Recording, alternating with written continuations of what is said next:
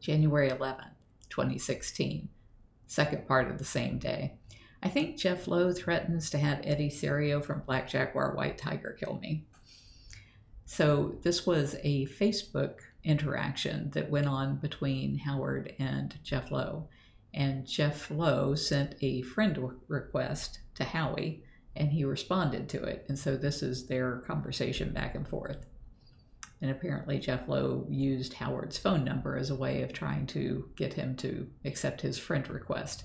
So Howard wrote to Jeff Lowe saying, I don't use Facebook, so rarely check it. Hard for me to imagine why you would send me a friend request. Jeff Lowe writes back, and equally odd that you would accept it. Howie writes, Curiosity, only to ask that question. Will unfriend and just remain curious.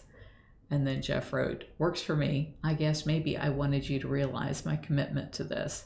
I'm sure you and Carole scanned all my pictures and realized that I'm the real deal. that makes me laugh. Mansions, Ferraris, and zoos don't come cheap.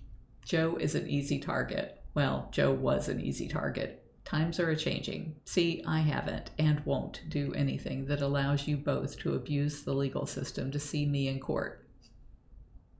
I don't care what you two do in Tampa. And after Carole is done pissing off the Mexican drug cartel, that's where I think he's talking about Eddie Serio and Black Jaguar White Tiger, because there's all these rumors that he comes from a drug cartel.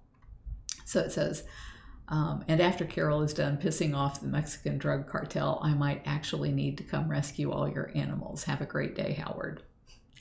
So this, and I explained it in my diary, saying Jeff Lowe had sent Howie a friend request on Facebook. When Jeff refers to the Mexican drug cartel, I believe he's refer- referencing Eddie Serio of Black Jaguar White Tiger.